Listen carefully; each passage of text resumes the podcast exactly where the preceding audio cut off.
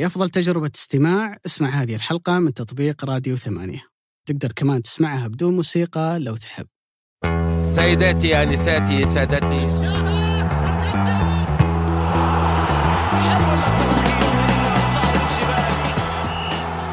بسم الله الرحمن الرحيم وأسعد الله أوقاتكم بكل خير، هذه حلقة جديدة من بودكاست مرتدة، البودكاست الذي يأتيكم من إذاعة ثمانية. في هذه الحلقة سنتحدث عن قمة الجولة التي جمعت الهلال بالأهلي والتي عززت من فرص الهلال في المنافسة على الدوري وبالمقابل زادت من معاناة الأهلي الممتدة منذ فترة طويلة. ومن ثم سنتطرق لأبرز صفقات الشتاء والأسماء التي صنعت تاثيرا واضحا على الأندية المنضمة لها وبالتأكيد سنختم حديثنا بآخر استعدادات المنتخب السعودي للمباراتين الأخيرتين والهامتين جدا من التصفيات النهائية لكأس العالم خاصة على مستوى الأسماء المستدعاة للمنتخب وكما جرت العادة وكما أحب وكما أشتهي يرافقني في هذه الحلقة الحبيب والعزيز أبو سعود خالد القحطاني طبت صباحا. يا مرحبا ومسهلا أهلا وسهلا فيك أبو علي. حياك الله وحيا الله المستمعين الكرام لملعبهم مرتدة. أدخلك في آه، مود مو جديد علينا. أول مرة نسأل فيه. اسأل. آه، فرحت لما شفت خصمك تشيلسي. آه نوعا ما. نوعا ما ولا؟ ما كان ودي ليش؟ بس آه في نفس شيء من مباراتي العام الماضي يعني. طيب إيش رأيك نتوقع الدور آه الثمانية؟ من هم متأهلين من دور الثمانية لدوري الأبطال. لو قلنا تشيلسي مدريد ما تتوقع؟ خلها آخر واحدة. طيب خليها آخر واحدة. أتلتيكو سيتي؟ والله شوف ال- العقل يقول آه، سيتي. توقع يا أبو علي. العقل إيه. والمنطق يقول سيتي بس أنا عندي إحساس إن أتلتيكو حيسويها. أتلتيكو. أنا أقول السيتي. أنا أقول السيتي بس كذا في فيني إحساس أحاول إني أقاومه يقول آه، فخليني معك في السيتي. فيا ريال بايرن. بايرن. بايرن. لكن ما راح يكون في ريال خصم. إحنا متفقين على السيتي متفقين على بايرن. متفقين إنها ما راح تكون مباراتين سهلة. ليفربول بنفيكا. ليفربول طبعا. ليفربول. إلى الآن متفقين يا أبو علي. نرجع للي انحشت عنه. مدريد ولا تشيلسي؟ أنا أقول ريال مدريد. تقول أنا قلت تشيلسي. هذا توقعاتنا بنرجع لها مستقبلا ودي أكمل معك أقول خلينا نتوقع وش بيصير طيب في البطولة بس خلها مع كل حلقة نتوقع دورها ما في مشكلة. لكن آه، هالمرة ما راح يلعب فينيسيوس ظهير من هذا شيء يعني. كأنك تسقط على إنه في مباراة الاياب. ريال مدريد بسبب الغيابات لعب فينيسيوس ظهير أيمن يعني. صحيح. المرة يعني هذه المرة هذه الوضع بيكون مختلف. يبينا صوت كذا يدافع تشيلساوي. عندنا أكيد. صوت مدريدي كذا بالحالة ما ينفع. حياك الله يا أبو علي. الله يبقيك. خلينا ننطلق في حديثنا من مباراة الهلال والأهلي اللي وإن كان وضع الأهلي مش في أفضل حالاته وإن كان الأهلي بعيد جدا عن أنه ينافس على المراكز المقدمة. إلا أن تظل مباراة الهلال والأهلي دائما هي مباراة قمة ومباراة منتظرة خاصة أنه كان يتوقع البعض أنه تكون فرصة لتعثر الهلال وبالتالي الاتحاد ياخذ راحته أكبر على مستوى صدارة الترتيب وبلا شك أن الأهلي يساعد نفسه بالمقام الأول لأنه أصبح اليوم مهدد بشكل كبير جدا إنه يدخل في الخمس جولات الأخيرة اللي راح تكون من الدوري واللي راح تكون بعد فترة زمنية طويلة من الآن في صراع الهبوط مع أندية في بينها تقارب نقطي آه، كبير جدا. اللي صار واللي شاهد الناس جميعا المباراة تقريبا خلصت من شوطها الأول كان في تفوق واكتساح هلالي واضح. أنت بالنسبة لك كان متوقع إنه الهلال يكتسح بهذا الشكل في شوط المباراة الأول؟ بشدة أمانة. اولا خلينا نتكلم أبو علي الهلال والرتم ما شاء الله العالي الكبير اللي دخل فيه مع رامون دياز في هذا الموسم من فترة خلينا نقول الشهرين الماضية مع رامون دياز. بدا لي إنه دياز هو نفس الرجل اللي ترك الهلال في ال 2018 نفس الرجل ترك الهلال بمشاكل. صح لكن أنا أقصد تركه بإرث أنا تعودت إني أشوفه عليه. يعني تعودت إني أشوف رامون دياز قد مع الهلال في المباريات الكبرى هو سيدها أستاذها في التحضير وفي التعامل مع منعطفاتها. أنا تعودت كذا على دياز. هذا النمط اللي فهمته من دياز طوال السنتين اللي قضاها مع الهلال قبل هذه الفترة. والامانه هو طوال مسيرته دياز عنده هذه الخصله اللي اللي مخلي دياز ينجح نجاح مبهر في الهلال إنه جاء على فريق يناسبه كثير وهو يناسبهم لا على المستوى العقليه لا على المستوى آه، إنه جزء كبير من هالتشكيلة ترتكز على أفضل فتراتها في تاريخها كانت في فترة مرور رامون دياز وجزء كبير من هالتشكيله أصلا ما ذاقوا بطولات النفس الطويل مع رامون دياز. يعني سلمان الفرج أعتقد أول دوري سجل أو أول دوري شارك فيه بشكل أساسي. يعني ما أتكلم عن الدوري اللي شارك فيه مع كالديرون ظهير أيسر في الجزء الكبير لما عوض إصابة الزوري في 2011 أو حتى الدوري جيرتس اللي كان الأول لسلمان أو دوري كوزمي برضو كان الأول لسلمان. لا أتكلم عن دوري لما سلمان نضج وبدأ يشكل نفسه كلاعب أساسي عبد الله عطيف اول دوري في تاريخه مع رامون دياز محمد بريك اول دوري في تاريخه مع رامون دياز سالم الدوسري اول دوري في تاريخه مع رامون دياز ياسر الشهراني اول دوري في تاريخه مع رامون دياز عبد الله معيوف اول دوري في تاريخه مع الهلال مع رامون دياز على مستوى إنه لاعب أساسي. فتشكيلة تناسبة تناسبة كثير هو متغلغل في عقليتهم يتحكم فيهم بشكل كبير. أتكلم هنا عن بعض اللعيبة اللي كان متوقع إنهم ما يقدمون مواسم جيدة بناء على الأداء البدني الكبير اللي جاهم. واليوم جالسين يقدمون أداء على حد ما أفضل بكثير من الفترة الماضية. أولهم طبعا سالم الدوسري. بشكل تسلسلي لو ناخذ أبو علي ليش قلت إنه تعودت اني أشوف دياز يتسيد المباريات الكبرى؟ ما في أحد يتمنى الجدول اللي بدأ فيه. أكيد. وذكر أنا أبو علي أول حلقة لما تكلمنا فيها عن إقالة جاد. يمكن نقول يا أخي الجدول مرعب اللي جاي دياز. مباراة أولى قدام الشاب 5-0 مباراه ثانية قدام بدأ عظيم قدام الشاب مباراة ثانية فيها سجال كبير بعد تأخر قدام النصر. 2-1 ثبت نفس التشكيلة. دخل بين الشوطين فرصتين مباراه وقال ترى الهدف جاي. نبي نستمر. فعلا هذا اللي صار. قدام الحزم استهدف إنه يريح كويلار وسلمان وفاز 2-0 رجع قدام النصر فاز 4-0 مباراة متسيده هو طول بعرض قدام الاتحاد 2-1 فريق ما خسر من 11 مباراة. قدام الرائد يمكن تكون هي المباراة الوحيدة الصعبة. فيها خلينا نقول 1-0 تبديل مليقا ومباراة أخيرا الأهلي اللي إحنا جالسين نتكلم عنها اليوم اللي فاز فيها بالأربعة اثنين. مجملا الأرقام نفسها اللي جالس يعني خلينا نقول يسجلها دياز مرعبة جدا. سبع مباريات سبع انتصارات فيها 20 هدف معدل ثلاثة أهداف تقريبا في المباراة الواحدة. ستة على النصر خمسة على الشباب أربعة على الأهلي اثنين على الاتحاد والحزم وعلى الرائد واحد. فكل هذا آه خلينا نقول هي الفترة اللي كانت تخوف في موسم الهلال.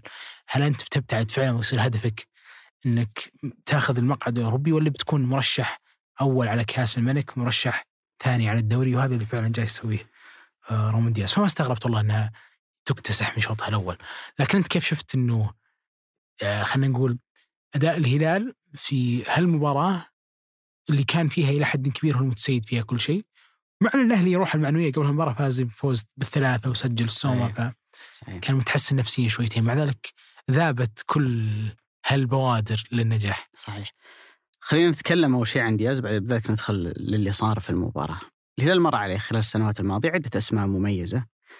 الجمهور في كثير من الأحيان خاصة لما يكون فريق يمر بفترة يعني مش في أفضل حالاته أو في ترشيح المدرب يمشي تعود مجددا طرح أسماء مرت على الفريق سابقا يعني مثل جيسوس مثل آه، رامون دياز في فترات سابقة حتى رازفان لوتشيسكو لكن ما عمري شفت جماهير الهلال تتحدث عن اسم بعاطفة وبحنين كما كانوا دائما يتحدثون عن رامون دياز. ولعل لعل ممكن أهم سبب في ذلك إن الهلال لعب مع دياز كرة قدم جميلة. الهلال من فترة طويلة ما لعبها قبل أن يأتي دياز. لأن الخمس سنوات اللي سبقت مجيء دياز للهلال هي أطول مد- مدة ابتعاد عن الدوري خمس سنوات. في ذات الفترة كانت موجودة بداية التسعينات لما فاز الشباب بالدوري ثلاث مرات ورا بعض وبعدها النصر في موسمين. كان الهلال عنده فترة غياب في بداية التسعينات خمس سنوات. أعيدت نفس القصة الخمس سنوات اللي سبقت مجيء رامون دياز ومر على الهلال في تلك الفترة يعني آه، أكثر من اسم كمدرب واللي تعتبر المرحلة الفاصلة زمنيا ما بين فريق عظيم جدا كان مع إيريك جريتس وما بين فريق صنع لاحقا رامون دياز. بعناصر كانت موجودة يعني معظمها. هو أتى بعد ما خلصت فترة الانتقالات لأن ماتوساس هو اللي كان بدأ الموسم مع الفريق وهو اللي قاد الفترة التحضيرية واشتغل بنفس الأدوات اللي كانت موجودة ومتاحة بالنسبة لماتوساس وصنع منها آه، فريق رائع. وهذا اللي يخليك تتساءل وش اللي يخلي دياز المرة الثانية يأتي على فريق؟ هو ما شكل معظم ملامحه أتى على عناصر موجودة. ويعطي بداية ناجحة كما كانت بدايته ناجحة مع الهلال في 2017 الفكرة ببساطة هو الأسلوب. الرجل لديه قالب يضع في هذا القالب عناصر بطريقة ما هذه العناصر تعطيك أداء مختلف تماما عن اللي كانت تأديه مع مدرب سابق. والنجم في الهلال دائما مع دياز هو أسلوب اللعب. تلاقي أسماء تروح أسماء تدخل. ما تشعر أن الهلال يتأثر كثيرا لما سلمان يلعب على الأقل نقيس على المباريات الماضية أو في كذا مباراة غاب فيها. ما تشعر أن الهلال راح يختلف تماما وجذريا لما يغيب عنه لاعب زي عبد الله عطيف اللي هو قطعة أساسية بالنسبة لرامون دياز في فريق 2017 2018 تلك الفترة يقدر يعيش مع لاعب زي كويار أقل فنيا ومهاريا من عبد الله عطيف لكنه أشرس دفاعيا يقدر يوظف لاعب جناح في مركز ثمانية وتمشي معه الأمور والفريق يؤدي بشكل جيد. في فترة السابقة كان الاثنين اللي خلف المهاجم. تتكلم عن نواف العابد كارلوس إدواردو سالم الدوسري في فترات أشرف بن شرقي سيروتي أكثر من اسم. ما فيهم ولا واحد عنده حس تهديفي أو تتكلم إنه لاعب. هو خصائصه يبدو كما لو أنه مهاجم. ومع ذلك نجح إنه يوظف ماريجا في هذا المركز. ونتكلم لاحقا عن ماريجا ونجاحه الكبير والتحول الكبير اللي صار له مع مع الهلال. فبتاخذها في المجمل الرجل يحط لك قالب اللي هو أسلوب اللعب، طريقة اللعب، توزيع اللاعبين، يؤدي بعد ذلك إلى إنه كثير من العناصر تؤدي داخل هالأسلوب اداء مختلف عن اللي تؤديه في أي أسلوب آخر. إلى جانب الأداء الجميل، إلى جانب الاكتساح الهجومي، يعني في فترة من الفترات أعتقد على نهاية الدور الأول وصل معدل تسجيل الهلال مع جارديم إلى 1.3 هدف في المباراة وهو أسوأ معدل للهلال طوال تاريخه في الدوري.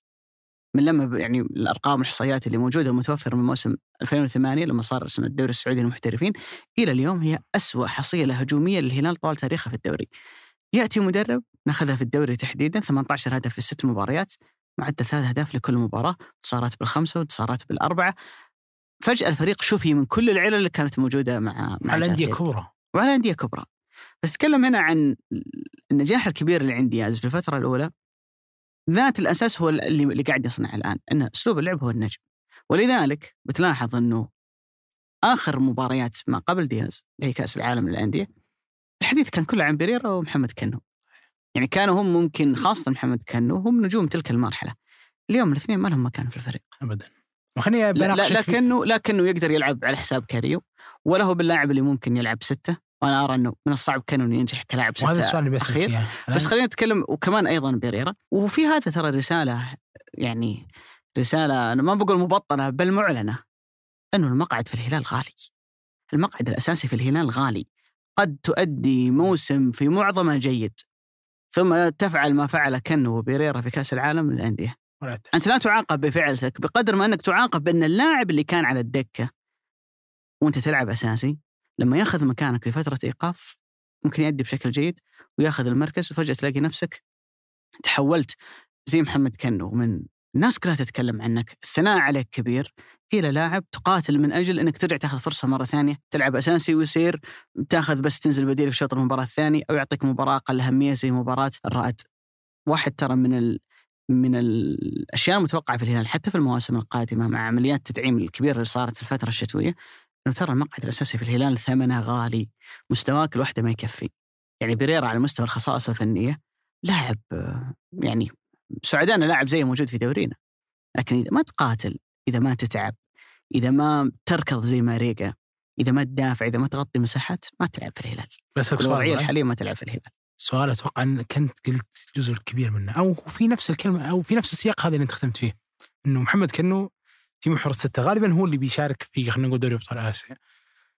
كان وياك نتفق إنه مش هذا المكان المفضل لمحمد أو ما هو ما هو عالي فيه. بس خلينا نفندها. ليش تشوف إنه بيعاني في هذا المكان؟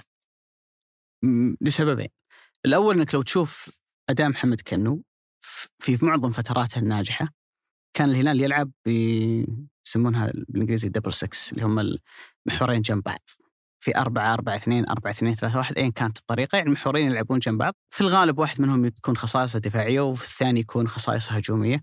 محمد كنو بارع إنه يلعب الدورين. يعني إذا لعب مع كويار هو اللي ياخذ الجانب الهجومي والزيادة والاختراقات من الخلف للأمام. وإذا لعب مع سلمان لا سلمان هو اللي هو الفتيت هو الفنان اللي يدور الكرة يمين يسار وكنو له هو اللي دوره مثلا يقف في أماكن معينة يحمي سلمان لما سلمان يطلع بالكوره وما إلى ذلك. فهو في الغالب فترات الناجحة في الهلال. ويلعب في نظام محورين سواء مع جيسوس سواء مع جارديم معظم الفترات اللي كان ينجح فيها أو حتى نوعا ما مع رازفان لوشيسكو أصلا الوحيد اللي لعب الهلال بمثلث مقلوب اثنين لعيبة ثمانية ومحور أخير يعني ما في صانع لعب رقم عشرة تقليدي كلاسيكي. الوحيد اللي لعب الهلال بالاسلوب هذا خلال السنوات الماضية هو دياز. نوعا ما كان جيس آه احاول أتذكر اسمه. دونيس؟ دونيس. كان دونيس. يعتمد عليها ولكن وفق نظام 3 5 2 ويلعب بمثلث مقلوب. ففي الغالب كنو ما يلاقي نفسه في هالأسلوب. يقول لك واحد هو يلعب في المنتخب في هذا الأسلوب. عبد الإله المالكي هو المحور الأخير. سلمان يلعب على اليسار هو يلعب يمين مع انه مع إنه في الغالب في الغالب في التصفيات النهائية اتكلم وليس في الفترة اللي قبلها. التصفيات النهائية لا أكثر كان يعتمد رينار على 4 2 3 1 فكان محمد كنو هو المحور اليمين اللي يلعب مع عبد الإله المالكي. الآن النظام تغير. ال system تغير. فبالتالي هو معتاد على أنه يلعب وفق هالنظام. يقول لك واحد ما يفرق كثير يعني التنظيم وما إلى ذلك. هنا تتكلم أنت وين بيلعب كنو مكان سلمان سلمان ما لا أحد يقترب من سلمان. هو أصلا بيريرا هو لاقي مكان اي. ما أحد يقترب من سلمان. ففرصك وين؟ مكان كويار ومكان كاريو.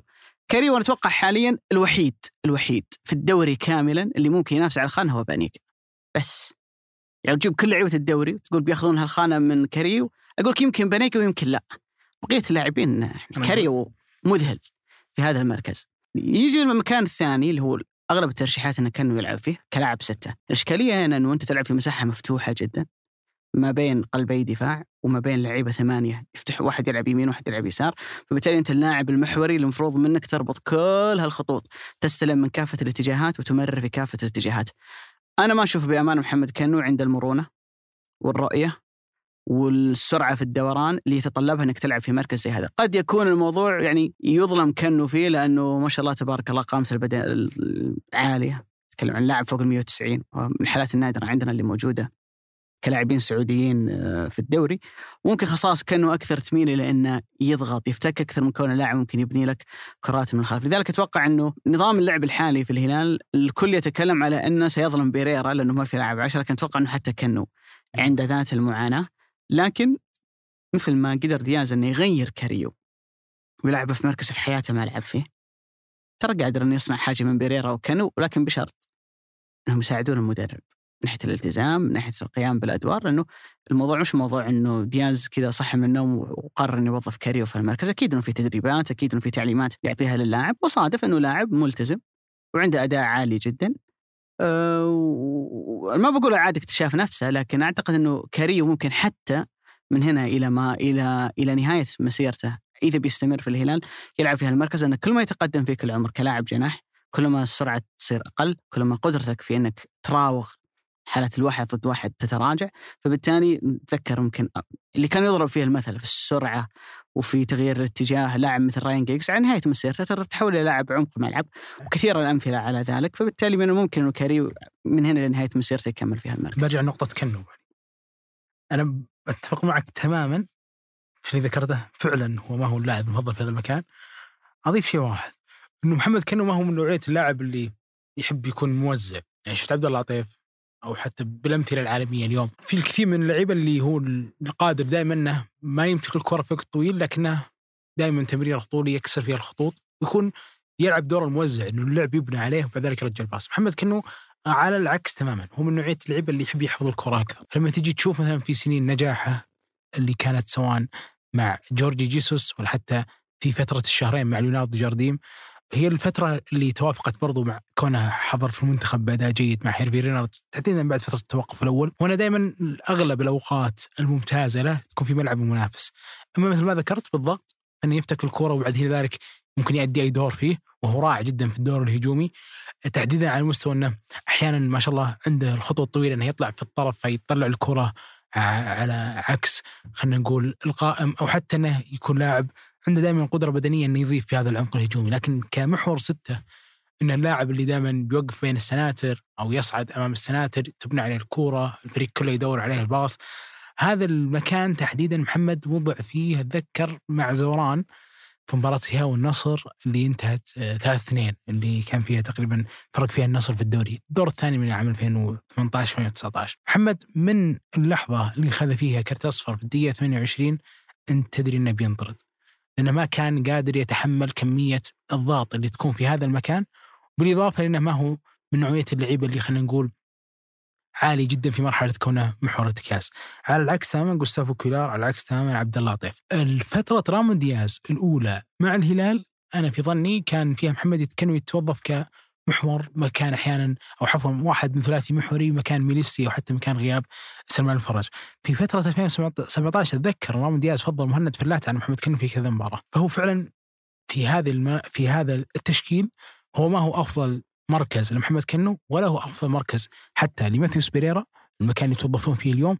ولكن أكيد أنه أفضل تشكيل للهلال. لأنه عطى قدرة طاغية للهلال. كان الهلال يعاني من مشكلة. إنه إذا غاب سلمان الدنيا صحيح. تهج. صحيح. أنا أتوقع هذا هذه المشكلة بالتحديد إنك تفككها كرامون دياز. هذا أنت قدمت فيها خدمة يمكن حتى بعد رحيلك تستمر. لأنه دائما دياز النجم بالنسبة لدياز هو القالب. صحيح. القالب اللي يتوزعون فيه لاعبين هو اللي يؤدي بعد ذلك إلى إنه الفريق يطلع لاعب ينزل لاعب ما تشعر الفريق يتأثر إلى حد كبير. ولو جيت بعدين تشرح القالب على الرسم السابق الأربعة اثنين ثلاثة واحد طوال مسيرتها مثل ما ذكرت ألا دونيس ودياز.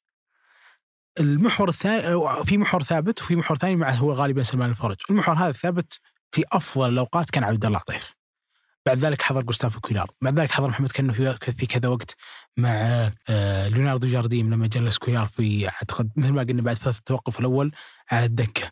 فكان ال- المحور هذا اللي خلينا نقول ثابت مع سلمان الفرج. سلمان لما تبني عليه الكرة لاعب رائع جدا. فلما يغيب هل اللاعب الرائع جدا اللي هو سلمان الفرج وتكون الثنائية هذه جوستافو كويلار مثلا ولا محمد كنو هم كلاهم الاثنين متعودين في لاعب ثاني أعلى منهم واقف يطلع معهم الكرة. اليوم بالقالب مثل ما قلت اللي تشكل بالهلال صار محور ارتكاز أقرب دائما لخط الدفاع وفي اثنين مهاريين جدا من حالة الثبات طبعا بتفوق عالي لكاريو أنا أتكلم عن كاريو وعن سلمان الفرج مهاريين جدا في بناء الهجمة هنا يتفوق إلى حد ما سلمان الفرج. ولكن أكيد أنه مثلث مثالي جدا جدا جدا لأي حالة بناء يتمناها الهلال، سواء كانت الأظهرة بتصعد وهم اللي بيوقفون في عمق الملعب، سواء كانوا هم اللي بيطلبون الكرة من السناتر مثل ما حدث في مباراة الأهلي والنصر، هم عاليين جدا في هذا المكان، ففعلا ما أتفق معك المركز جدا صعب على محمد كنو. بس آه لازم على ما قلت أنت يعني مقعد غالي في الهلال. يحمل ذلك.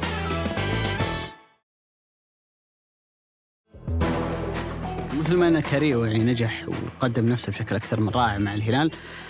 أعتقد إنه في لاعب آخر يعني في حديث وغزل كبير خلال المباراة الماضية عن إيجالو وهو مستحق لكن أعتقد أيضا أنه ماريجا لقى نفسه أقرب إلى المرمى في مركز يرتاح فيه أكثر مع التنظيم الحالي اللي يلعب فيه رامون دياز. في الحالتين مع جارديم ومع دياز. ممكن تقول ببساطة أن هنا يلعب جناح أيمن وهنا يلعب جناح أيمن لكن الفارق كله في عملية التوظيف في عملية تدرج الهلال في بناء الهجمة لأن الهلال يعتمد على صعود الأظهرة بشكل كبير جدا ويفتحون الملعب بالعرض. يعني أقصى عرض الملعب تكلم عن سعود عبد الحميد وياسر الشهراني يسمح هالموضوع لاحقا للاعبي الأجنحة إنهم يلعبون أكثر إلى عمق الملعب. وبالتالي صرنا نشوف ماريجا أقرب إلى منطقة الجزاء منه لما كان الفترة اللي موجود فيها مع جارديم. أه واصلا دياز من فترته الأولى مع الهلال غالبا اللاعبين اللي يكونون يمين ويسار المهاجم ايا كان تسميتك لهم تبي تسميهم لعيبة وسط تبي تسميهم أجنحة تبي تسميهم مهاجمين التسمية ما, ما تفرق كثير. لكن دياز الغالب يعتمد عليهم في مناطق أكثر إلى عمق الملعب. الهلال من فترة هو عنده مشكلة الهداف الثاني في الفريق. جوميز هو الهداف الأول للفريق طيله السنوات الماضيه بوضوح. لكن بعد رحيل لاعب يعني يقول الشاعر ما مر ذكرك إلا وابتسمت له كأنك العيد والباقون أيام. وأنا أعتقد إن هذا شعور الهلال لما يتذكر إدواردو. يعني فترة إدواردو مع الهلال كانت أهم ميزة لإدواردو فيها إنه دائما هو الهداف الثاني للفريق هو الحل الثاني داخل منطقة الجزاء إذا الكرة ما راحت للمهاجم. هو اللاعب اللي غالبا حتلاقيه بنهاية الموسم هداف الفريق هو اللاعب التسعه المهاجم والثاني اللي بعده حتلاحظ انه دائما إدواردو. الفترة اللي طلع بعد ما طلع إدواردو ظهر بوضوح إنه لا جوفينكو ولا بيريرا في هذا الموسم. ولا سالم ولا كاريو ولا كل الأسماء الموجودة. عندها القدرة إنها في نهاية الموسم تعطيك 10 15 هدف على مستوى التهديف تتكلم عن مستوى كافة البطولات. فأتى ماريجا عشان يعالج هالمشكلة عند الهلال إنه هو حل تهديفي مهم جدا للهلال. عنده حضور شبه دائم في كل المباريات إما بالصناعة أو بالتسجيل. فأعتقد إنه الأسلوب اللي قاعد يلعب فيه دياز حاليا أيضا قاعد يطلع لك أفضل ما لدى ماريجا لأنه يقربه من المرمى أكثر. يخليه يلعب بالقرب من المهاجم أكثر، صح ماريجا مش من نوعية اللاعبين اللي في تفاهم كبير بينه وبين إيجار وتتكلم عن باصات خذ وهات أو مثلا تبادلات ما بينهم، لكن عنده قدرة دائمة إنه يخلق لنفسه مواقف تسجيل الانفراد اللي من نص الملعب، يعني كم مرة شفنا أصلا ماريجا السنة هذه في موقف انفراد. من بداية الموسم إلى الآن. يدلك إن اللاعب عنده قدرة عالية جدا على إنه يفهم تسلسل الهجمة ويكون دائما ممتاز في التوقيت ممتاز في عملية الاختراق والأهم من ذلك كله ممتاز في عملية الإنهاء بأكثر من شكل. تكلمنا ممكن عنها الأسبوع الماضي بإسهاب عملية الإنهاء اللي موجود عند ماريجا فأعتقد أنه أيضا هو ماريجا من الأسماء اللي نجح دياز أنه يطلع منها شيء مختلف من اللي شفناه في الفترة الماضية. وأتوقع أنه هو مع إيجالو راح يثبتون كثير كثير في ثلاثي الهجوم بالنسبة للهلال. المقعد الثالث المنطق يقول أن السالم في الغالب لكن مما لا شك فيه إنه سالم مش في أفضل حالاته حاليا. مع إنه ابو علي أعتقد إنه عانى كثير بدنيا، نتفق وياك كثير في هذا الجانب. ولكن هذا الانتصار اللي هو السادس للهلال آه ممكن على عظمه رامون دياز في تاريخه مع الهلال لو نتذكر في 2017 أكبر سلسلة انتصارات لا تكررت مرتين خمس مرات. في 2018 أكبر سلسلة انتصارات متتاليه كانت أربع مرات. اليوم هو ينتصر للمرة السادسة على التوالي في الدوري في الدوري هذا إذا ما حطينا برضو على مستوى مباراة الكاس اللي حضرت وفاز فيها قدام النصر. آه، بتكون مطالب إنه دياز ياخذ الدوري هذا؟ إنه معيارك دائما إنك تحقق الدوري؟ أو وش المفروض يكون هدفه المحدد بعد كل هذا النوع من النجاح؟ هو قد يفوز في كل المباريات ولا يربح الدوري. صحيح. هذه المشكلة يعني. المشكلة إنه أنت تقيمه على شيء مش في يده. يعني ونتائج هي ممكن مبنية على الأخطاء اللي كانت موجودة مع جارديم في فترة سابقة. لكن أعتقد إنه أنا بالنسبة لي ديانز قطع الشك باليقين انه يجب أن يكون مدرب الهلال في الموسم القادم ايا كان ما سيحدث فيما يتبقى من هذا الموسم. أنا أتفق تماما. ولكن بحكم إنك مدحت الشيخ موسى وأنا اللي يمدح موسى كأنه يمدحني باخذ المقابل. كيف شفت اليوسكي؟ والله خط دفاع الأهلي كله ما كان كويس. يعني تكلمنا عن الظهير الأيمن. في الأهلي وإنه أي واحد ممكن يلعب ظهير أيمن في الأهلي. بدليل إنه على بداية الشوط الثاني خذ مجرشي وطلع إلى وسط الملعب ونزل محمد خبراني كلاعب آه، ظهير أيمن. لكنها كانت مباراة يعني في وصف أكثر من كارثي. لعبد الباسط هندي ودانكلر يعني عبد الباسط تدخلاته المباشرة غلطة في الهدف الأول كسرة للتسلل بشكل غريب في الهدف الرابع إنه تقدم عشان يكسر التسلل وهي وهو بعد خط المنتصف. ذهنيا ما كان حاضر في المباراة كانت واحدة من من أسوأ مبارياته وهو أنا بالنسبة لي من أفضل المدافعين الشبان اللي يعجبوني. من المدافعين ال- القلائل اللي أشعر إن عنده هدوء كبير جدا لكنها ما كانت مباراة مثالية لعبد الباسط. ودانكلر على مستوى القرارات الغريبة والعجيبة اللي كان يأخذها في المباراة. يمكن أكثر مباراة وضح فيها إلى جانب مباراة الاتحاد اللي سحب المدرب بين الشوطين إن دانكلر مش المدافع اللي تنتظر منه إنه يرفع لك مستوى جودة خط دفاع. فبالتالي ظهير أيمن يتغير بين الشوطين وأداء كارثي من عبد الباسط ودانكلر ما أتوقع مع هالثلاثة إن رابعهم اليوسكي حيعطيني أفضل مباراة. يعني طبيعي إنه السوء اللي موجود عند الثلاثة بالضرورة سينسحب عليه وسيؤدي إلى إنه ما يكون في أفضل حالاته لأن الدفاع في نهاية الامر هو منظومة هو عملية ترابط هذا يطلع يضغط المفروض الثلاثة اللي وراه يميلون هذا يتقدم المفروض إنه يصير عملية تغطية. فلما يكون الثلاثة كلهم سيئين أنا صعب أعطي احكام وأقول إن اليوسكي ما كانت مباراة مثالية بالنسبة له. بس يبدو لي إن عندك رأي آخر أبو سعود. إيه.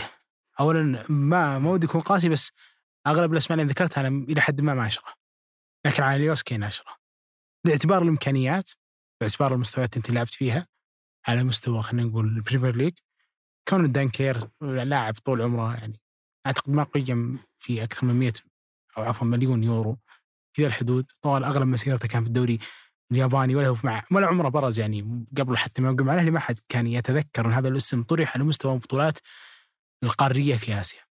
عبد الباسط أو حتى مجرشي كلهم لعيبة سمعت عنهم كثير أيام الفئات السنية بس ما شفت منهم اداء أي أداء عالي على مستوى الفريق الأول.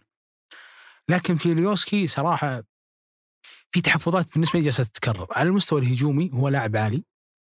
جداً. إضافته بالكرة مرعب يعني يكاد يتحكم في تمركز الطرف اللي أمامه من خلال تمريرته الطولية، يعني أحيانا يعطي باص في مكان فارغ يجبر فيه غريب إنه يطلع على هذا المكان عشان يأخذه.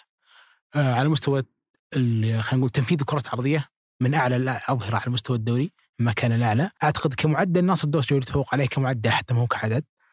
آه في الظهير الأيسر مرعب عنده الرجل العسمة خرافية. لا منفذ بارع ركلات الجزاء. صحيح. من أعلى اللعيبة افتكاكا للكرات في الدوري. لكن عنده مشكلة تكتيكية يعني أعتقد إن دياز استهدفها. وأكاد أجزم إن دياز استهدفها وكنز منها ألا وهي ال- ال- التباطؤ في عملية تغطية المساحات اللي كانت في ظهره. باخذها أبو علي بتسلسلية الأحداث. لما تتذكر الهدف الأول اللي الهلال اللي دخل به إيجالو ب 40 متر منفرد على دانكلر الكرة لعبها جانج طوليه لايجالو كان واحد من اللعيبة اللي يطبون الكرة وفي منطقة في نصف الملعب تقريبا قبل نصف الملعب بشويتين لملعب الهلال موسى ماريقا يطلب الكرة وفي ظهر اليوسكي تجاوزتهم الكرة راحت عبد الباسط تجاوزت عبد الباسط وراحت لإيجالو هنا فيه لاعبين ما بين إيجالو وما بين مريكا الا وهما اليوسكي وعبد الباسط هندي في نهاية هجمه تكتشف إن واحد من مريكا تجاوزهم اثنينهم بجزء كبير من الخطوات. يعني أتوقع ب خلينا نقول خمس ست أمتار. لدرجة إنه من زود ما إنه مريكا كان مستوعب إنه لو زاد هنا ممكن تخلق خطورة. وهذا اللي فعلا حدث إنها صارت حادث اثنين على واحد.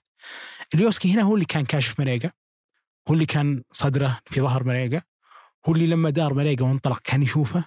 وهو اللي كان متباطئ جدا في عملية ال- خلينا نقول التغطية. قبل ما أستطرد في الحالات اللي بعدها اللي تكررت في نفس المباراة أنا بذكرك بهدف تكلمنا عنه هنا مرتدة. كنت ألوم فيه هاسي كثير.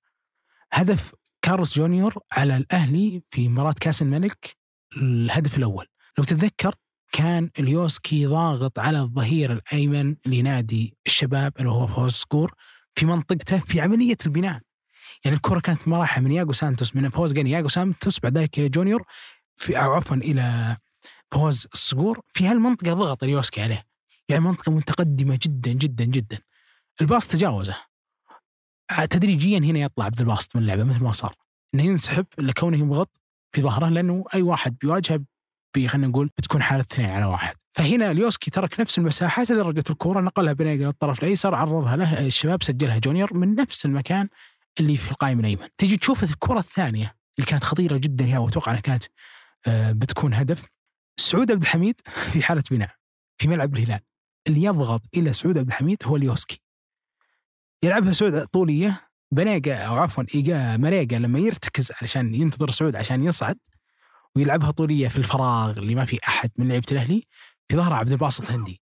وعبد الباسط هندي لما يندفع في هذا المكان تجد سعود عبد الحميد يلعب الطوليه يسلم الباص المريقة مريقة يستلم ست ثواني بالضبط محضر الكوره سعود يتجاوزهم اثنينهم يلعبها مريقة طوليه اليوسكي ما وصل حتى وينفرد لين يوصل عند ياسر سليم ويلعب كرة على القام يعني هذه هدف ثاني. كلها من المساحة اللي يتركها اليوسكي في ظهره وكلها من قراراته اللي تدليك إما أنه مستوعب المشهد ولكنه يتباطأ وهذه مصيبة إنه إما أنه غير مستوعب تماما لكمية الخطورة اللي يتركها في ظهره وهذه مصيبة أعظم. أبختم بنقطة واللي خلتني أقول أعتقد أنه رامون دياز يستهدف الحالة السيئة اللي في ظهر اليوسكي على حتى مع أنه أعلى لاعب في خط منظومة الدفاع الأهلي لكن حالته السيئة هذه يستهدفها رامون دياز. الكرة اللي لعبها أعتقد آه، أحد لعيبة الأهلي كانت كرة ثابتة. فص- اللي هو بالضبط الهدف الثالث هدف الهاتريك اللي قالوا لما ترجع لبدايتها كانت كرة ثابتة للأهلي. طاحت الكرة مريقه هو اللي خذ الكرة الثانية ثم لعبها طولية. في الطرف الأيمن اللي هو المفروض أنه مكان مريقه ولكن في حالة الفاول كان آه، رامون دياز مستهدف إنه يخلي يقالوا في منطقة الأهلي وسالم الدوسري على الطرف الأيمن. مريقه طبعا مفهوم جدا إنه يخليه في حالة الفاول لأنه كونه عالي في الهوائيات يدافع دائما بشكل كويس وشال كوره حتى من يد المعيوف في منطقي إنه يخليه مريقه لكنه ما تخلى عن سالم يكون في مكانه المعتاد في ظهر مجرشي لا نقله في ظهر اليوسكي وفعلا سجل منها الهلال عشان كذا أنا أتحفظ كثير على كمية خلينا نقول المشاكل التكتيكية اللي يورثها اليوسكي للأهلي. مع إيماني التام مثل ما قلت إنه اعلى الرباعي الدفاعي للنادي الأهلي. وهذه المشكلة أنا اللي خلينا نقول أشرح فيها على اليوسكي كثير إنه اليوسكي هو آه، خلينا نقول اللاعب اللي المفروض إنه ما تحدث منه هذه الأخطاء حتى لو كانت المنظومة معه سيئة. يعني دانكلر في ظني متغير. عبد الباسط في ظني متغير كل من هم خط الدفاع الاهلي متغيرين. لكن اليوسكي هو اللاعب اللي انت تجزم انه بيستمر السنة الجاية. فاستمراره بهذا المشاكل إلا ما يترك للأهلي مشاكل. آه هذا اللي اعتقده يعني. أسهبت كثير في الحديث عن اليوسكي وإن كنت أنا أعتقد أنه واحد إذا ما هو أفضل ظهير أيسر موجود في الدوري فهو من ضمن أفضل ثلاثة. وممكن مشكلة اليوسكي أنه أنه كثيرا يخدم أن الفريق يلعب بطابع هجومي أكثر من يكون في مباراة يستقبل فيها اللعب.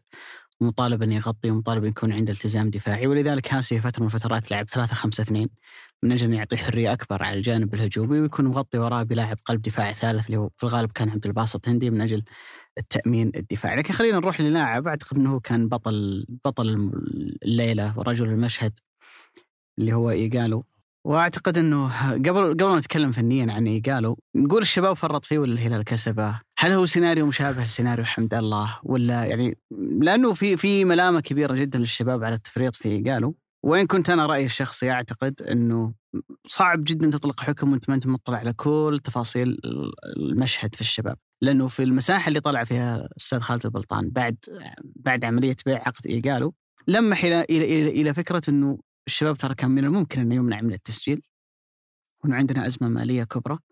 فبالتالي كنا نحتاج فلوس عشان نعالج هالأزمة.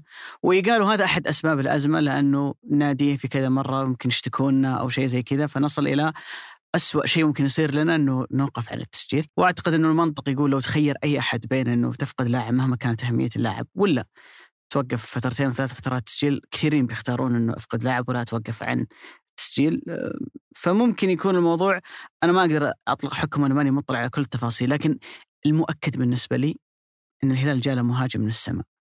يعني جاء له مهاجم لقطة. أتوقع إنه أكثر متفائلين لدرجة إنه أشعر أقول يا أخي إحنا كنا نشوف إيجالو بهذا الشكل مع مع الشباب. هل هو كان فعلا بارع وحنا اللي ما كنا نشوف؟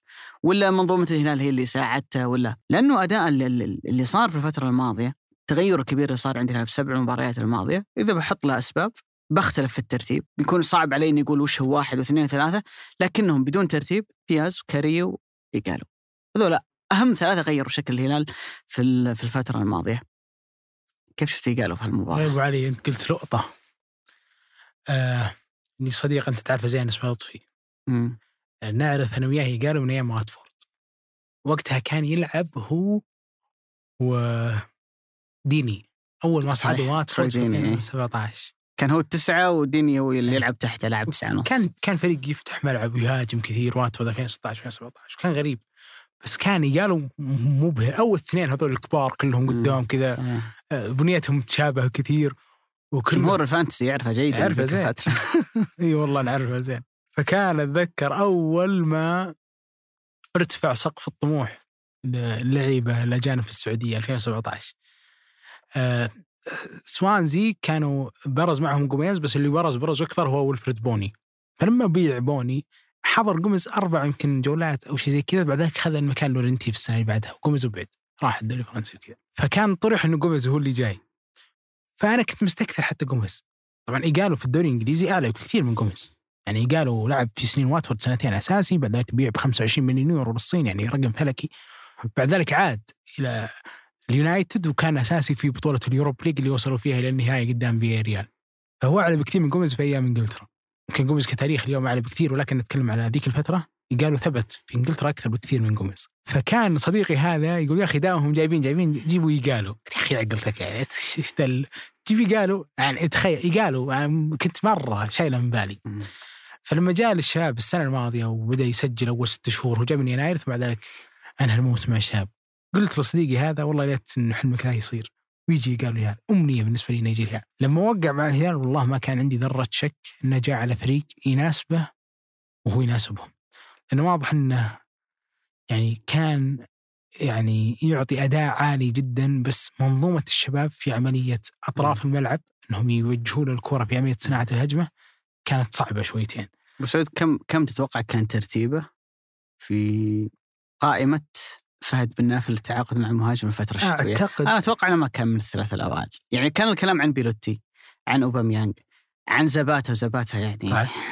حلم كبير كان شريحة كبيرة من الهلاليين آه. واسماء عديدة يعني تم تم طرحها في الفترة الشتوية لكن ما ظهر حديث عن إيجالو الا آخر يوم يومين لما صحيح. خلاص أزف الوقت وصار ما, ما في خيار خليني يعني. بقول لك فما أعتقد إنه كان مستهدف أساسي بقدر ما إنه ممكن كان هو plan B ترى هذا لا يعيب الهلال يعني أبداً.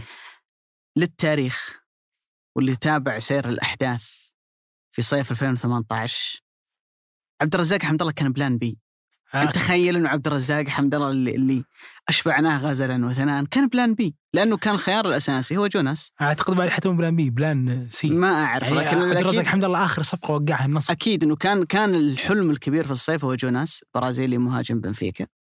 ولكن لما فشلت الصفقة أو المفاوضات ما تمت كان ال plan B اللي هو التعاقد مع عبد كاي الرزاق حمد الله. وأتذكر برضو كاي في الوسط ممكن كان أكثر من ما كان هو المستهدف صحيح. الأساسي. فهذا لا يعيب ويصير أحيانا ترى في الكورة يصير أحيانا إنه لاعب أنت تجيبه على إنه مش خيار أساسي لكن بعد ذلك يصنع تأثير. فهذا اللي أنا سألتك عنه هل هو كان من الخيارات الأولى في قائمة لا الهلال ابدا الهلال كان رافع السقف جدا لكن اللي واجه الهلال إنه كل الأسماء اللي كان يستهدفها كانت ترفض انها تجي في الشتاء. يعني الأسماء الكبيرة اللي طلعت كلها كانت ترفض انها تجي الهلال في الشتاء. قالوا كان خيار محلي ما طرح الظهر له في خلينا نقول المنعطف الأخير.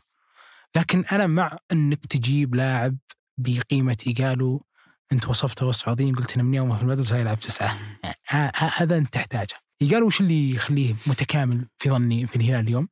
إنه عالي جدا وظهره لل... يعني نوعين هم في العالم المهاجمين في لعيبة كلعيبة اللي نسميهم دائما محطة. آه، خلينا نقول غالبا يكونون عاليين انك تبني عليهم وظهرهم للمرمى بس إنهم ما هم هدافين. أستاذهم جيرو أكيد. حقق كأس العالم بدون أي تسديده على المرمى. وهو أساسي منتخب فرنسا. بس كان يبنى عليه يعرف آه، مدرب آه، منتخب فرنسا الله يعطيني اسمه. ديشامب. ديدييه ديشامب إنه كان يطلع كثير.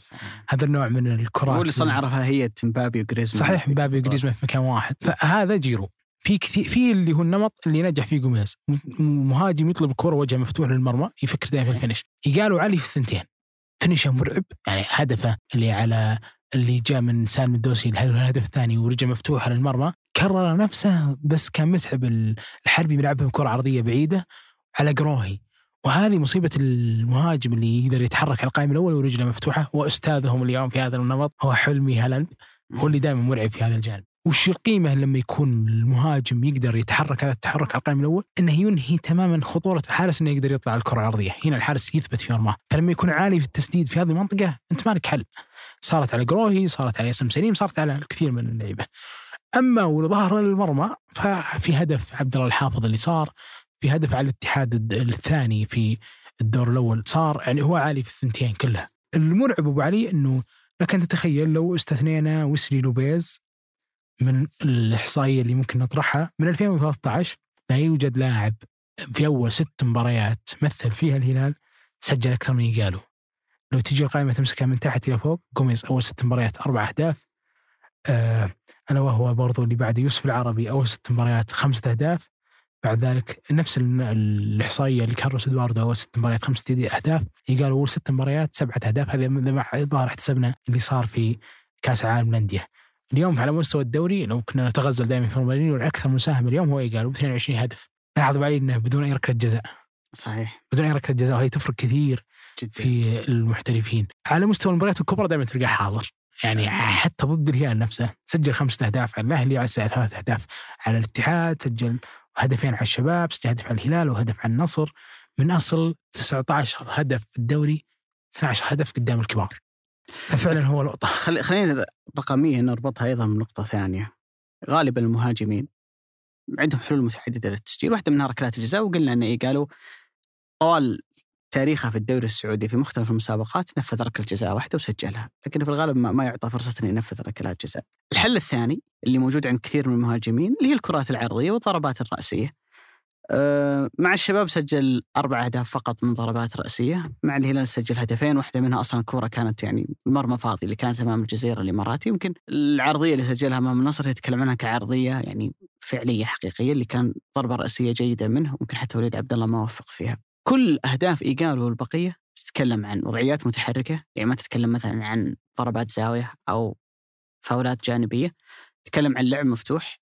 في الغالب إما تمريرة رأسية عميقة تجيه يعني كمهاجم بشكل رأسي أو إنها عرضيات من مسافات قريبة. يعني ممكن في الشباب أكثر كان متعب الحربي مدلعة مرة في العرضيات اللي من أقصى الطرف. لكن في الهلال ممكن حتى نوعية العرضيات هي نوعية العرضية اللي أعطاها سالم في لقطة الهدف الثاني يعني عملية التبادل. واحدة من أهم المميزات عند إيجالو مثل ما تكلمنا عملية القدرة على التحضين القدرة على يا- ياخذ المدافع في ظهره أو مكاتف له ويقدر يحمي كورته وبعد ذلك يسجلها. من أهم المميزات عند إيجالو أنه في كثير من الأهداف اللي سجلها ما يسمى بالبري أسيست أو التمريرة اللي قبل الأسيست تجي أصلا من إيجالو صحيح. يعني إيجالو يستلم الكورة ويعطيك إياها زي لقطة الهدف الثاني يعطيها سالم الدوسري ويرجع هو يطلبها مرة ثانية. فهو اللاعب اللي الكورة تجيه ما في فرصة إنها تكون هدف يعني تتكلم عن كورة ميتة فهو يقدر يحضن عليها. وينتظر اللاعب يطلع ويعطيها ويرجع يطلبها مرة ثانية وهو يسجلها. فهو إلى جانب أنه عمل لك الفينش وهو نقطة كان جوميز مرة مميز فيها. هو يتفوق في نقطة أنه هو اللي يطور الهجمة هو اللي ياخذ الكورة ويخلق منها موقف آه، تسجيل لاحقا. لفتني أنه مع الهلال لحد الآن تكلم عن الاهداف اللي سجلها بالقدم. سجل سبع أهداف أربعة باليمين وثلاثة باليسار.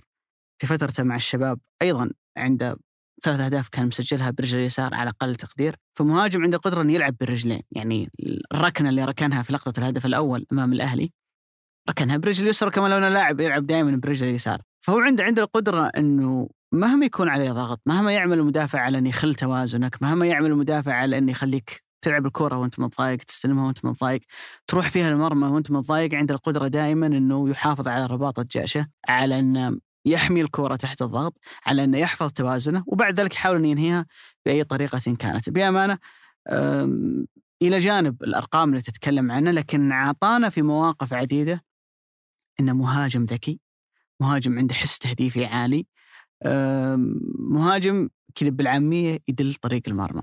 وهذه عملة نادرة جدا في المهاجمين. أنا تقييم الشخصي يمكن دائما أقول هالكلام. بالنسبة للمهاجم بالمقام الأول هو غريزة. إمكانيات سرعة ارتقاء هذه كلها كلها تفاصيل. لكن بالمقام الأول ما لم تمتلك غريزة المهاجم اللي كذا تشعر إنه في يعني عنده قدرة أعلى على إنه يفهم الهجمة كيف راح تنتهي وين راح اوقف كيف يخلق لنفسه مساحة كيف يتخلص من ضغط. يعني يكيف نفسه مع صعوبة إنك أنت الرجل اللي ستحصل على كرة في أكثر منطقة مكتظة في الملعب وضد لاعبين أبسط شيء يسوونه إنهم مجرد يخلون توازنك أو يقفل عليك آه، زاوية تسديد. ومع ذلك ينبغي عليك إنك تتغ- تكيف مع كل هالمصاعب عشان تحط أكبر قدر ممكن من الأهداف. هنا يجي دور غريزة المهاجم. غريزته في, في التحرك في قراءة اللعبة في اختيار الزاوية اللي يصوب فيها. لابد أنك تطور رجلك اليمين واليسار لابد أنك تخلق لك حلول بالضربات الرأسية. لابد أنك تكون مهاجم متكامل. عشان تقدر إنك تسجل كل أنواع الفرص اللي يجي لك أو قدر المستطاع تسعى قدر المستطاع إنك تخلق منها حالات تهديفية، قالوا بأمانة عنده هالنقطة وعنده القدرة البدنية. وأرجع وأقول لك مرة ثانية أنا لا زلت أشك إنه فارق السن بينه وبين جوميز هو سنتين أو ثلاثة، فارق واضح جدا. 32 سنة أي. قالوا صح؟ 32 فارق واضح جدا في الاستعداد البدني ما بين الاثنين. يعني جوميز لما جاء للهلال تقريبا كان عمره 32 صحيح. ما كان بنصف سرعتي قالوا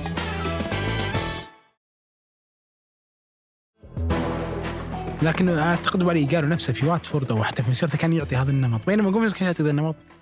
هو في حتى مرسيليا وقلت سراي لكن ديري عليه دائما مفتون في ال- الأسماء في اللعيبة اللي تقدر كذا تلقطها ويكون هو لاعب غير دولي. ولا يشارك كثير مع منتخبه. جانك لما ترك منتخب كوريا الهلال استفاد كثير إنه يرتاح في وقتها آه موسى مريقا نفس الشيء. لما تلقط واحد من جوفينكو كذا ما يشارك منتخب بس يتفرغ لك. جوميز نفس الشيء. بيريرا عالي ونفس الشيء. بينما انت ذقت صعوبة ومراره انه واحد مثل كاريو في كل فتره توقف الحين سافر راح للبيرو أو حتى جوستافو كلاب قالوا ها شوي عنده هذا المخاوف. وإن كان يعني لو جيت اتذكر يعني عمره 32 سنة مباراة أو عفوا الأمم الأخيرة ما شارك فيها بينما هو اليوم مستدعى في قائمة تونس ونيجيريا القادمة. في نفس القائمة أعتقد في لعيبة ممكن ما يخلونه ياخذ الفرصة وهذا شيء جيد ترى للهلال إنه يرتاح شويتين في هذاك الوقت. يعني اوسمين من نابولي ايناتشو من ليستر سيتي هذول أتوقع هم اللي بيلعبون أساسيين بالإضافة إلى دينيس من واتفورد عمر صادق من ألميريا. هذه أربع أسماء غير إيقالو في قائمة نيجيريا. فلما تشوفهم في قائمة نيجيريا وخامسهم إيقالو تكاد يعني خلينا نقول كهلالي ترتاح شويتين إنك تشوف لاعبك بس يرتاح. يظل فيها سفر ومعسكر و... بس في نيجيريا ما هو مثل بيرو وكولومبيا. هذاك نعم، صدق. يعني أكيد إنه إيقالو بلا شك سنضعه على يمكن top 3 في الصفقات اللي كانت في فترة الانتقالات الشتوية. عن نقطة واحدة بس ابو علي بقاطعك فيها. عن حمد الله لما قلت لي آه، يتشابهون ك plan B. الفارق إن حمد الله راح بالمجان. هذا كارثتي أنا ترى. يعني okay وين كانت اداره شاب أخطأت خطأ جسيم في ظني في ترك إيقالو يمشي ولكن ما في أخطأ وأشنع من إنك تخلي حمد الله يمشي بالمجان. هذا ال... أنا أعتقد إنه نتفق على إنه قالوا حمد الله ممكن كانوا من أهم الإضافات اللي كانت موجودة بالنسبة لأنديتنا في فترة الانتقالات الشتوية واليوم تنافسهم هم الاثنين مع روماريني وتاليسكا بقية اللاعبين على صدارة ترتيب هدافي الدوري يوضح لك بلا شك إنه قيمتهم وتأثيرهم، لكن هل في أسماء ثانية؟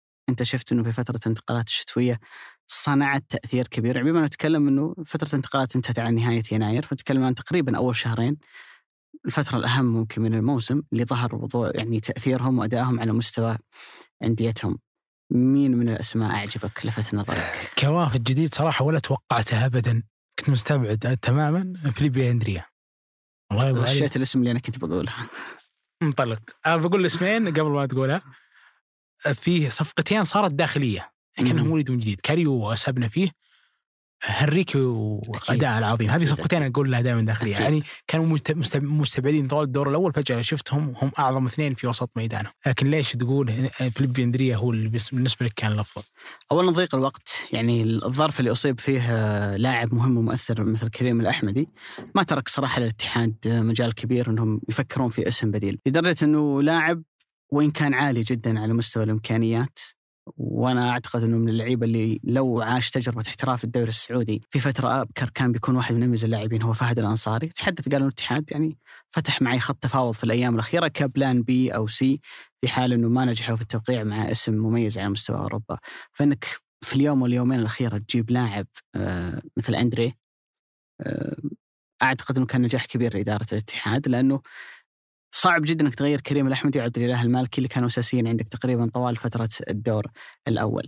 ال- الميزة في أندري هي ذات الميزة اللي موجودة عند آه، برونو هنريكي تكلم عن لاعب 32 سنة تقريبا خبرة كبيرة هدوء كبير جدا معتاد وهذه وهذه نقطة مهمة جدا لما تجيب لاعب ال CV حقه عنده عدة سنوات لعبها في بورتو تتكلم عن فريق ينافس كل سنة على الدوري يعرف يلعب مباريات سواء ضد بنفيكا ولا سبورتنج لشبونة نتكلم عن فيها ضغط جماهيري.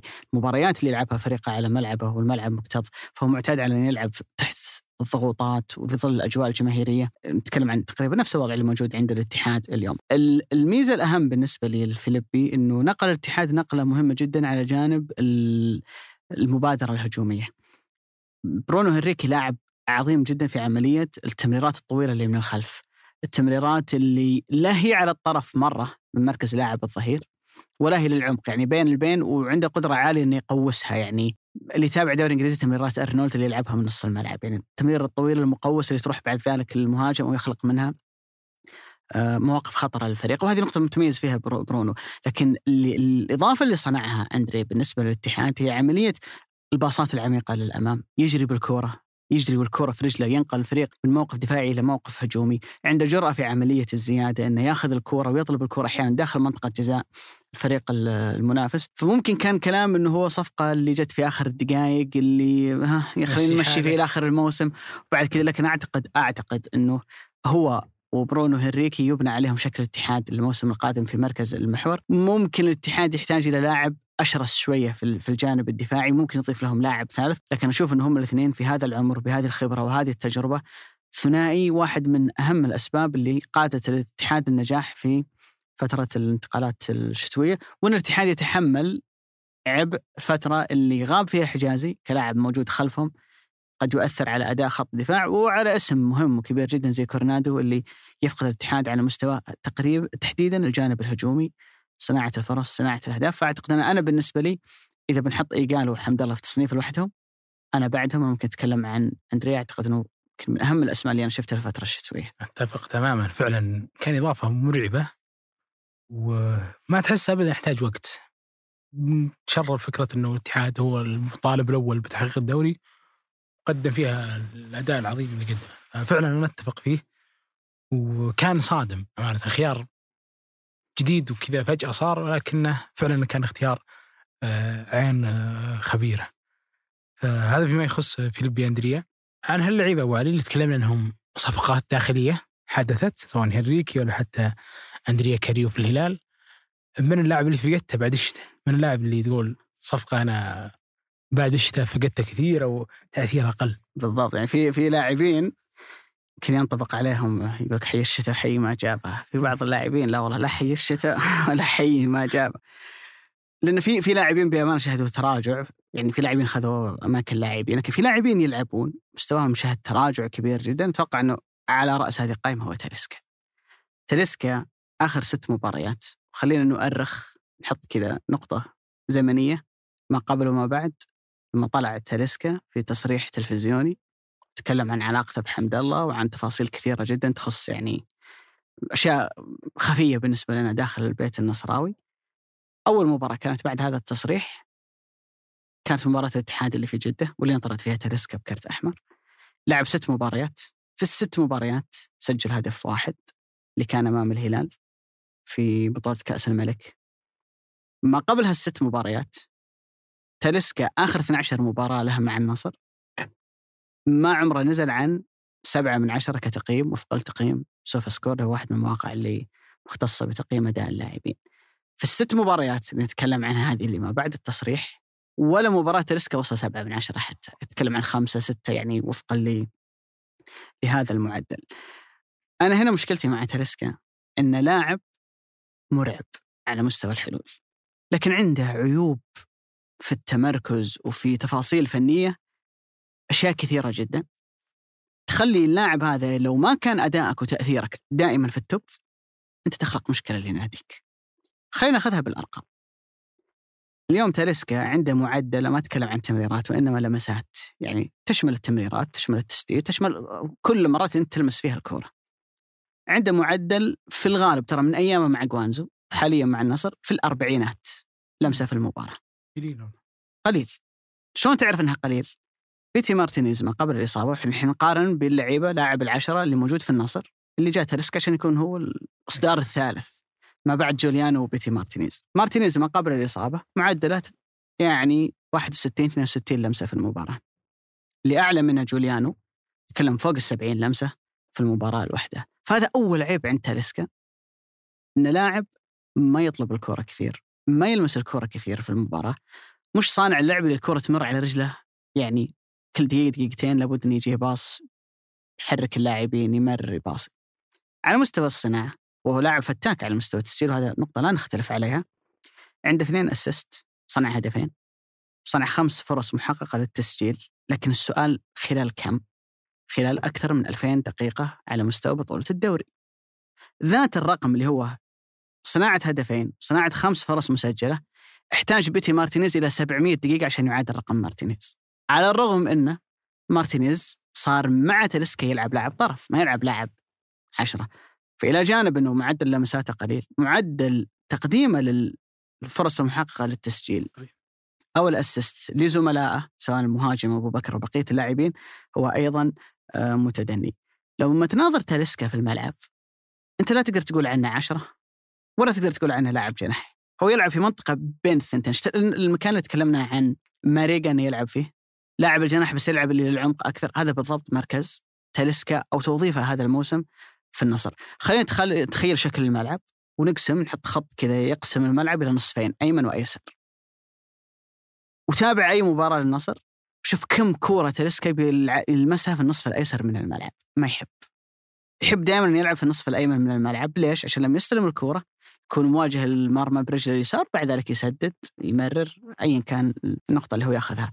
فكونه يلعب بهذا الأسلوب هذا ال style هذا يلغي فكرة إنه يكون لاعب عشرة لأن ما في لاعب عشرة يلعب في نصف واحد من الملعب عكس جوليانو عكس بيتي مارتينيز وإن كان بيتي مارتينيز يحب أكثر انه يميل ناحيه اليمين لكن عنده على الأقل عدد أكبر من اللمسات على مستوى الجهة اليسرى تاليسكا لاعب سلبي للغاية والكرة مش معه ما هو بذاك اللاعب اللي يضغط ولا هو بذاك اللاعب اللي خلينا نقول لك ممكن عنده التزام دفاعي من ناحية إنه يتراجع ويساعد فريقه في لما تكون الكرة يعني مرتدة عليه. تلسكا من النادر جدا إنك تشوفه يطلب الكره في منطقة فيها ضغط فيها زحمة لاعبين. يحب دائما ياخذ الكره في مساحة فارقة ويرفع رأسه ياخذ الخطوة خطوتين وبعد ذلك ياخذ قرار إما إنه يسدد أو إنه يصنع لك خطورة. بيجي واحد يقول لك أخي فجأة ريسكا طلعت عندك كل هالسلبيات هذه كلها موجودة من بداية الموسم. ولكن أنا عندي قناعة دائما إن اللاعب لما يكون quality عالي هذا ال quality يغفر لك كل المشاكل الثانية اللي موجودة عندك. وخلينا نربط الموضوع بلاعب نصراويين يتذكرونه جيدا اللي هو نور الدين مرابط. نور الدين مرابط كلاعب جناح مش مراوغ جيد. ولا عنده إسهام هجومي من ناحية إنه يسجل عدد أهداف كما يسجل ممكن أي لاعب جناح ثاني لكنه ما له حل في الكرات العرضيه يعني هو مو بعشرة من عشرة حاجة فوق العشرة من عشرة على مستوى براعة التنفيذ في الكرات يلعبها بيده أحيانا العرضية فلما يكون عندي لاعب quality عالي ولو في خصلة أو خصلتين يغفر لك أنه أنت عندك مشاكل ثانية. ناخذ مثال من الكرة الأوروبية لاعب زي مارسيلو تكلمت أنت عن أليوسكي. مارسيلو كارثي دفاعيا لكن ما له حل هجوميا. في العرضيات في المساحات الضيقة في أنه يخترق في أنه حتى أحيانا يسدد. لاعب إسهامه الهجومي مرعب جدا. هذا يغفر له لما يكون عنده تراجع على الجانب الدفاعي لكن لما تراجع مارسيلو بدنيا وصار ما يقدر يعطيك ذات التأثير الهجومي فورا نركن على الدكة. وهذه مشكلة اللاعب لما يكون عندك عيوب كثيرة جدا على مستوى التمركز على مستوى التوظيف وأشياء كثيرة أخرى. ولعل مشكلة تلسكا الكبرى هي حاجتين. سلوكه والكرة مش معه مش مع فريقه يعني في الحالة الدفاعية. والأهم من ذلك هو تمركزه. يعني تلسكا يحطك في موقف ما تقدر تلعب معاه لاعب عشرة لأنه هو يبغى يكون العشرة بس يحب يطلع يمين وصعب إنه يكون في لاعب جناح يعني ما بينه وما بين خط التماس. أفضل توظيف لتلسكا إنه الفريق يلعب 4 3 3 أو خلينا نقول ممكن حتى يلعب الفريق ب 3 4 3 أي أسلوب لعب يخلي تلسكا ما يحتاج انه يكون في لاعب يعني جناح ما بينه وبين الخط ويكون عنده فرصة إنه يقدر يلعب للعمق أكثر. لأنه أي نظام لعب في لاعب عشرة تلسكا حياخذ هو في. يعني على الورق حياخذ مركز لاعب عشرة لكن فعليا ما يلعب عشرة. يحب مرة يميل ناحية اليمين ولما يميل مرة ناحية اليمين حيلغي لاعب الجناح اللي موجود معه. فعنده مشكلة في التمركز عنده مشكلة في الالتزام الدفاعي يغطي عليها كلها تأثيرها. طالما تأثير تلسكا موجود وحاضر ولا أحد يقدر يتكلم. لكن لما التاثير يتراجع أو يتناقص رقميا على مستوى الفاعلية وعلى مستوى الحضور هنا كل هالمشاكل اللي كانت مدفونة تحت السطح تبدأ تظهر. لأنها فعلا هي موجودة. لكن يغطي عليها عملية التأثير. هل يعني ذلك إنه تلسكا ما ينفع للنصر؟ لا.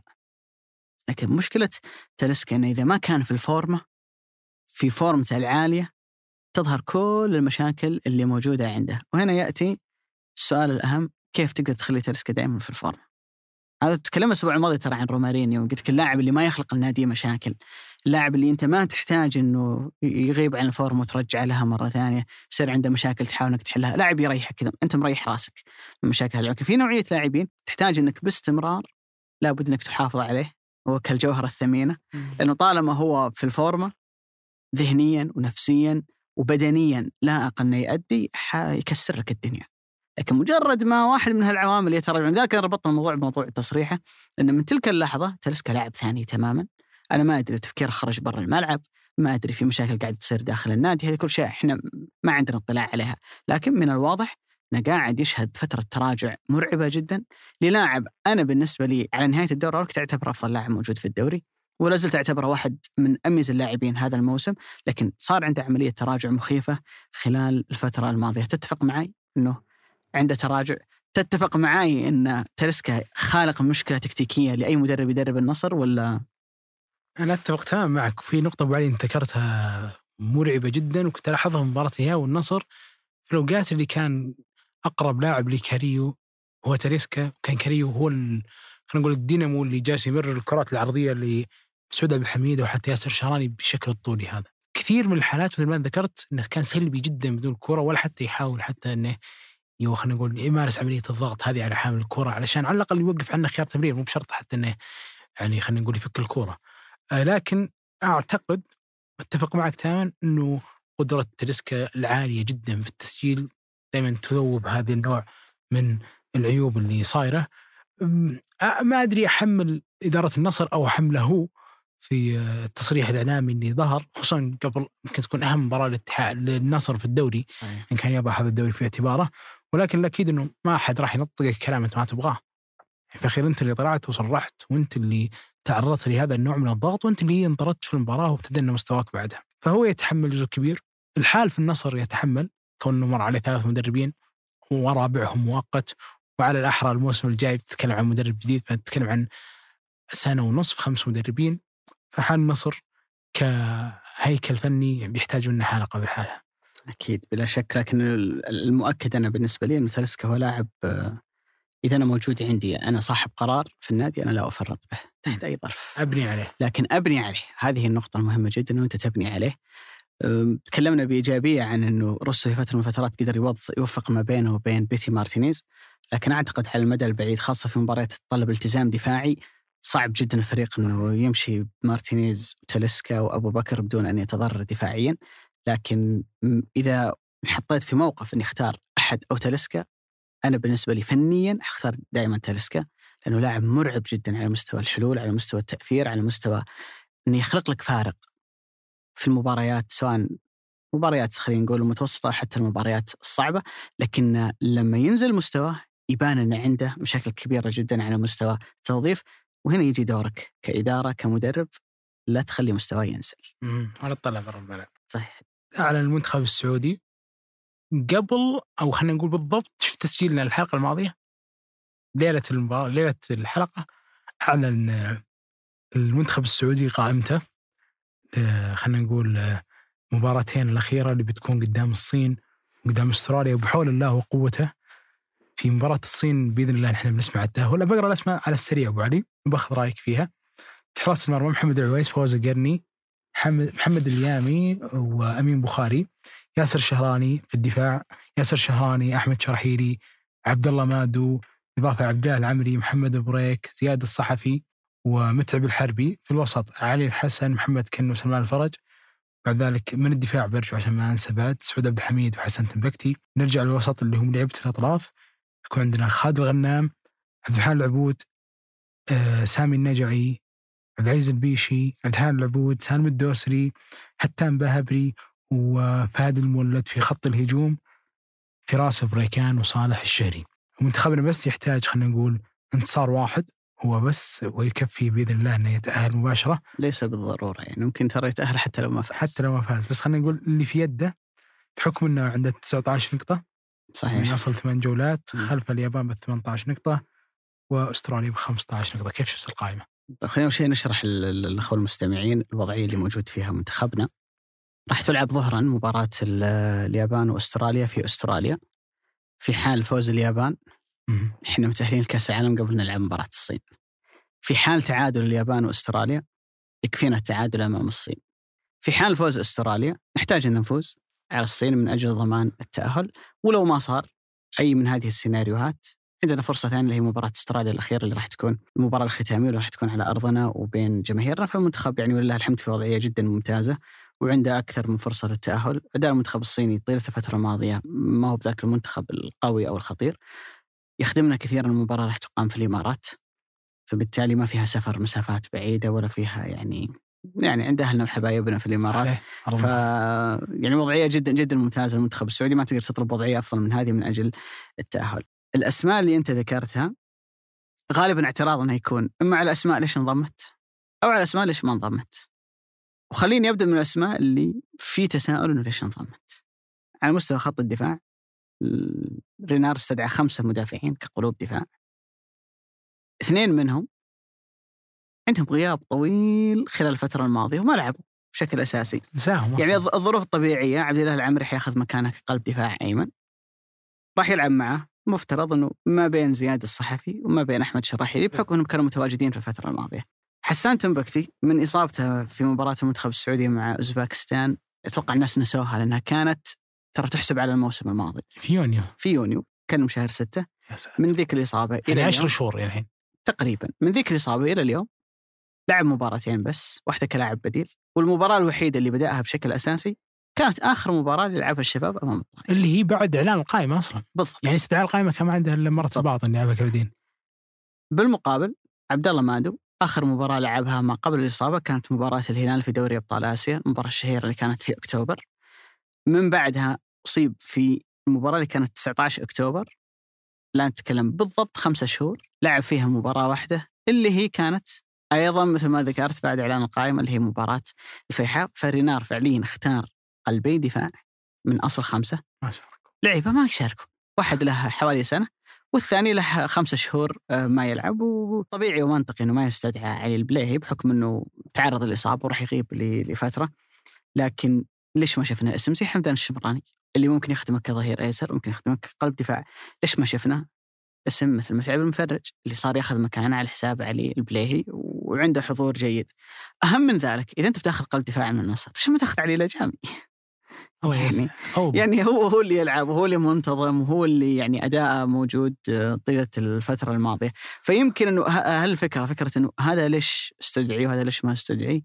هي أكثر دائما ما يثير اللغط. لكن أنا أقول من وجهة نظري الشخصية إنه ما أحب أقول رينار أبخص لكن أعطانا دلائل في الفترة الماضية إنه عنده قدرة إنه يتحكم بالفريق عنده قدرة إنه يختار عناصر. في كثير من الأحيان ترى هو يختار من منطلق وهذه فكرة أنا بالنسبة لي مؤمن بها إنه المنتخب هو ليس مكان تختار فيه أفضل اللاعبين في أفضل المراكز. هو بالمقام الأول فريق كرة قدم. وش الأسلوب اللي أنت تلعب فيه؟ قد يكون عندك لاعب فظيع جدا. لكن هاللاعب ما يقدر يخدمك بأسلوب لعب معين. يعني أتذكر في حينها كانت إيطاليا تلعب آه، برباعي دفاع.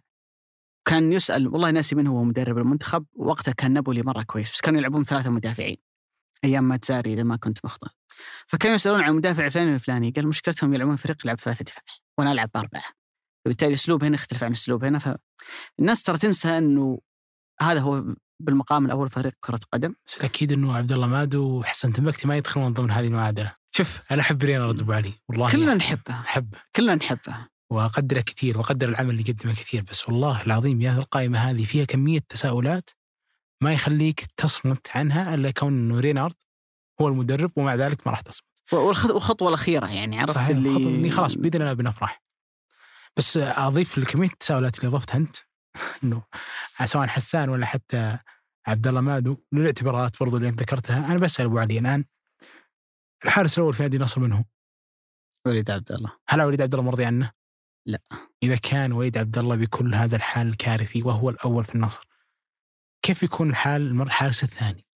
مم. ان كون إنه أمير البخاري يستدعي في هذه القائمة بالنسبة لي أنا حاجة غير مفهومة ابدا ولا أتوقع إنه في أي مقياس فني حدث هذا الموسم أو حدث في الموسم الماضي مع العين أمير البخاري كان بيستبدع فيه المنتخب. يعني الاعتبارات في ذلك كثير يعني نتكلم عن أمير البخاري لعب خمس مباريات أساسي في أصل 25 جولة في الدوري في بعض المباريات واحد في النواف العقيدي اللي هو أصغر منه سنا طلع ولعب عليه أساسي في بداية الموسم تحديدا. فكانت أخطاء كثير كارثية. لما أعلنت القائمة الجولة اللي قبل أعلانها على طول مباراة الاتفاق والنصر 2 2 هدف الكويكبي يتحمله بنسبة 70 80% بحالة كارثية جدا. أمين بخاري نفسه قدم مباراة قدام الطائي اللي كانت المباراة اللي حضر فيها روسو من المدرجات كانت كارثية وتعثر بناء أعتقد أو النصر تجاوزها ولكنه كان حالة فيها كارثي. لما تجي تشوف ثلاث مدربين مروا على النصر كلهم غير مرضي عنهم ولكن كلهم تتفهم ليش ما يشاركون أمين بخاري. فكانت صدمة بالنسبة لي كيف أمين بخاري في المنتخب؟ هو حارس احتياطي في الخانة الأكثر كارثية في النصر. فكيف يستدعى المنتخب؟ ممكن أحد يقول طب وش الخيارات المتاحة؟ أول خيار أصلا يجي في بالك لما تقول المنتخب يجيب حراس هو عبد الله المعيوف. بالنسبة لك معتزل دوريا. لكن نتكلم في التصريح الماضي جلست مع المنتخب مع هيرفي رينارد وقلت له أنا تحت رهن إشارتك. يعني برجع ممكن يكون فكر فيها بعد آه، ضمان التأهل. ما أدري بس في كل الأحوال أنا أقول لك لمصلحة عبد الله المعيوف ولمصلحة المنتخب إنه ينضم للمنتخب، ليش؟ لأنه الآن إذا حصل بمشيئة الله تعالى وأنه تاهلنا بيكون في ضغط كبير جدا على الهلال اولا كيف العويس حارس المنتخب الأساسي؟ ما يشارك. ما يشارك. وبيكون صعب على المدرب إنه يختار الحارس البديل ولا يختار الحارس الأساسي صحيح. اللي هو عبد الله ال- المعيوف. وإذا كان ممكن المفروض- هو حق مشروع لمحمد العويس لو طلب مثلا الموسم القادم. خلينا نفترض الآن إحنا نهاية الموسم يجلس مع المدرب يقول مين خيارك الموسم القادم. يعني تعرف المدربين يوزع صحيح. بطولات ما بين الحراس. صحيح. إذا أنا خيارك البديل خليني أطلع اعاره هذه. سنة كأس العالم وأنا ما أحتمل إني أجلس دكة وحنا ورانا كأس عالم حيكون في نوفمبر. هذا كلام منطقي. فأنا أقول لك لمصلحة كل الأطراف للمنتخب وللعويس وللمعيوف وللهلال يستدعى. أن هذا القرار أن هذا الموضوع يؤخذ فيه قرار. وتكلم يكون رينار واضح يعني إما يقول إنه عبد الله معيوف حناخذه معانا وحيرجع للمنتخب أو إنه ما يرجع.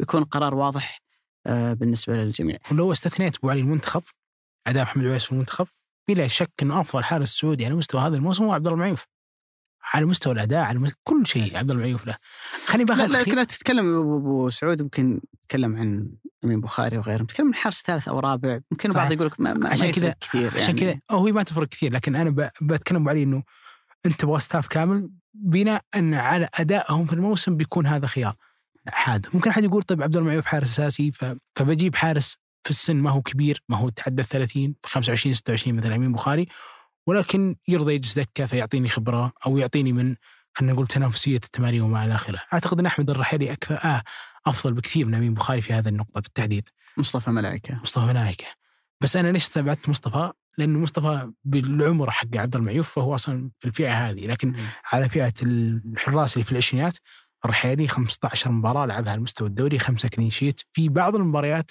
ما أخذ فيها clean sheet وقدام الهلال مثلا صحيح. كان أداء فيها. صحيح. رائع جدا. لكن في الوسط أبو علي الوسط أنت أنت عارف إنه رينار يلعب بثلاثي وسط.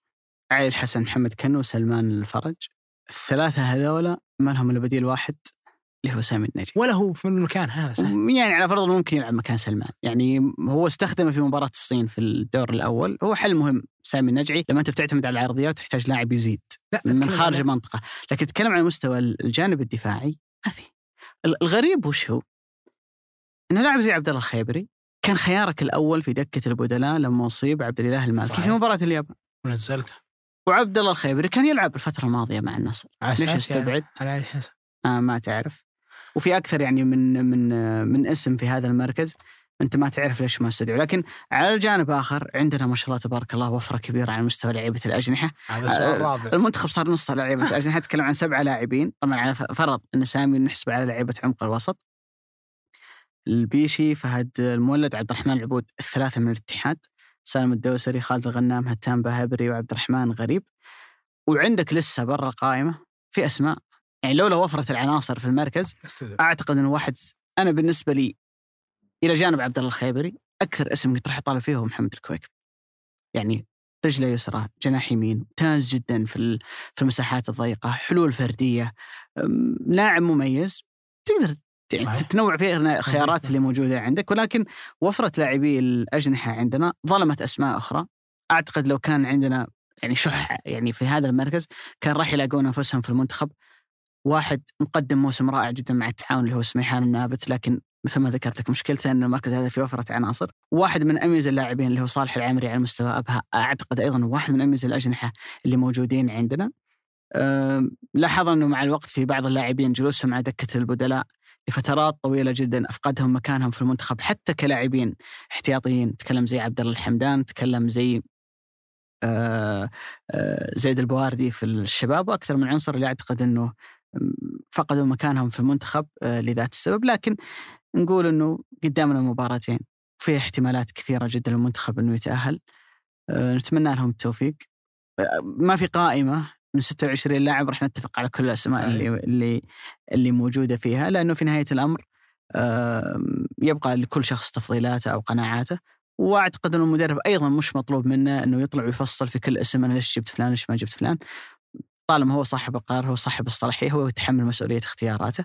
والرجل اظهر في طيلة الفترات اللي أدار فيها المنتخب السعودي إن الرجل توكل إليه الأمور.